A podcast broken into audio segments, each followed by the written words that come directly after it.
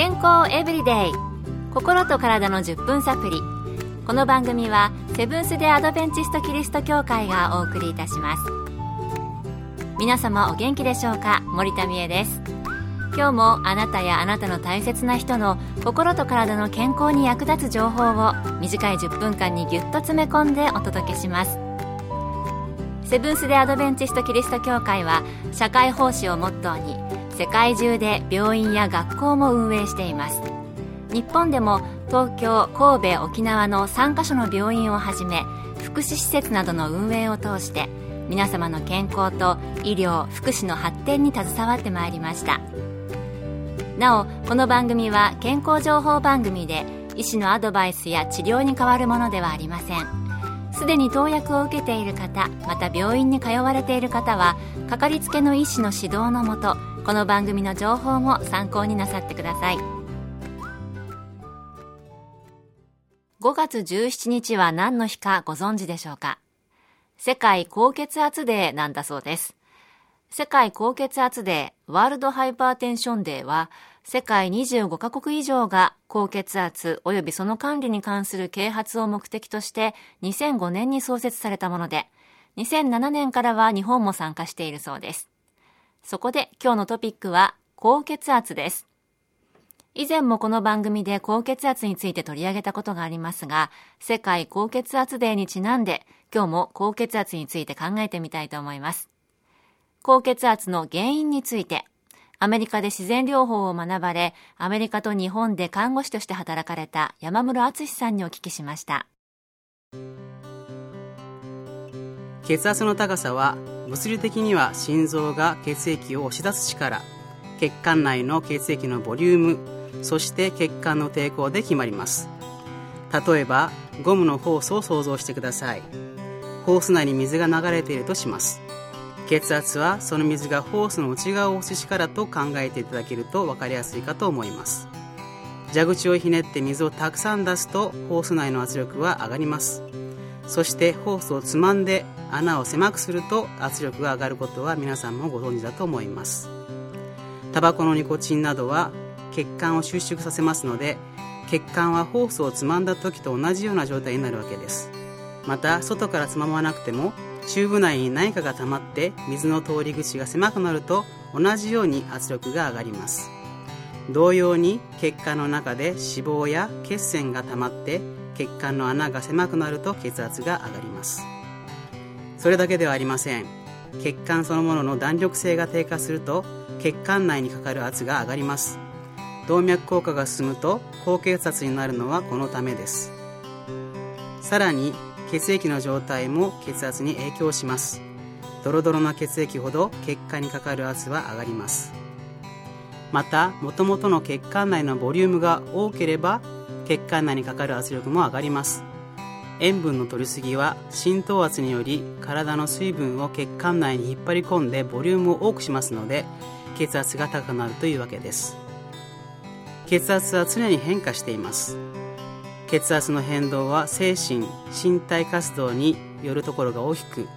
これらの活動が高まれば上がります。朝の目覚めとともに血圧は上昇し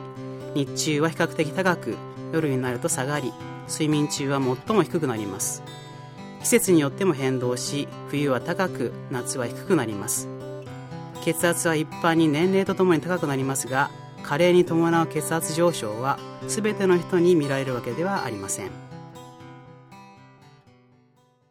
なるほど。血管をゴムのホースに例えると分かりやすいかもしれませんね。ホース内に何かが詰まると弱いところから水が漏れてきたりもしますから、もしかしたら血管内が詰まり始めると他の弱い血管が破れたりする可能性があるかもしれません。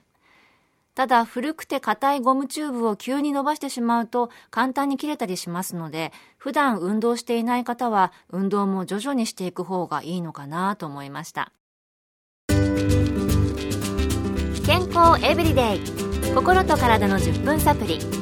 この番組はセブンス・デ・アドベンチスト・キリスト教会がお送りしています。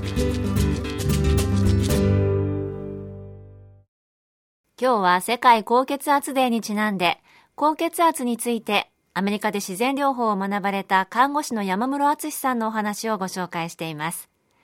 前半は高血圧の原因についてお話を聞きました。では高血圧を改善するためにはどうしたらよいのでしょうか？高血圧の対策について伺いました。もちろん血圧がすでに高い人は心臓や腎臓その他の病気がないか病院で見てもらうことをお勧めします。対策はまず原因を見つけることから始まります。そして原因が定かでないとかいくつもある場合は原因になりうることの中で今すぐできることから始めるといいと思います。もし塩分の摂りすぎが原因と考えられるなら塩分を減らすことです。血管の弾力性が原因なら定期的な運動やストレッチによって体中の血管が柔らかくなる努力をする必要があります。血液がドロドロしていて脂肪などが血管内に溜まりやすくなっていると考えられる場合は脂肪を減らす。特に動物性脂肪の摂取を減らし野菜果物ナッツ穀類を中心とした食事をしてきれいな水を1日2リットル食事以外の時間に摂ることがいいと言われています。水は細胞を潤し老廃物を体外に出す働きを助けますので血液の流れを良くするためには必要不可欠なものです。また自律神経や内分泌系の問題があると思われる場合は定期的な休息しっかりした睡眠時間の確保ストレスマネジメントが重要になります。結局のところは生活習慣を一つ一つ健康的な習慣に改善していくことで高血圧の対策になる場合が多いですので以前この番組で特集しましたニュースタートを参考にしてください。日頃の食事にニンニクとセロリそして食物繊維の多いものを摂ると高血圧にいいと言われています。皆さんも毎日の食事に加えてみたらいかがでしょうか？なるほど高血圧対策にはまず原因を探すことそしてもし生活習慣に原因がある場合は、まずできることから改善していくことですよね。それに、ニンニクとセロリは高血圧にいいっていうのを知ってよかったなと思います。今のところ我が家には高血圧で悩んでいる人いないんですけれども、時々気にしながら食卓に出してみようと思います。今日の健康エブリデイいかがでしたか？番組に対するご感想やご希望のトピックなどをお待ちしています。さて最後にプレゼントのお知らせです。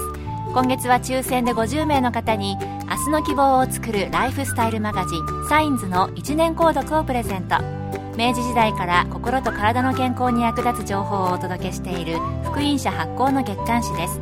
ご希望の方はご住所お名前そしてサインズ希望とご名義の上郵便番号241-8501セブンス・デ・アドベンチスト協会健康エブリデイの係郵便番号241-8501セブンス・デ・アドベンチスト協会健康エブリデイの係までご応募ください。今月末の消印まで有効です。お待ちしています。健康エブリデイ。心と体の10分サプリこの番組はセブンス・デ・アドベンチスト・キリスト教会がお送りいたしました。明日もあなたとお会いできることを楽しみにしています。それでは皆さん Have a nice day!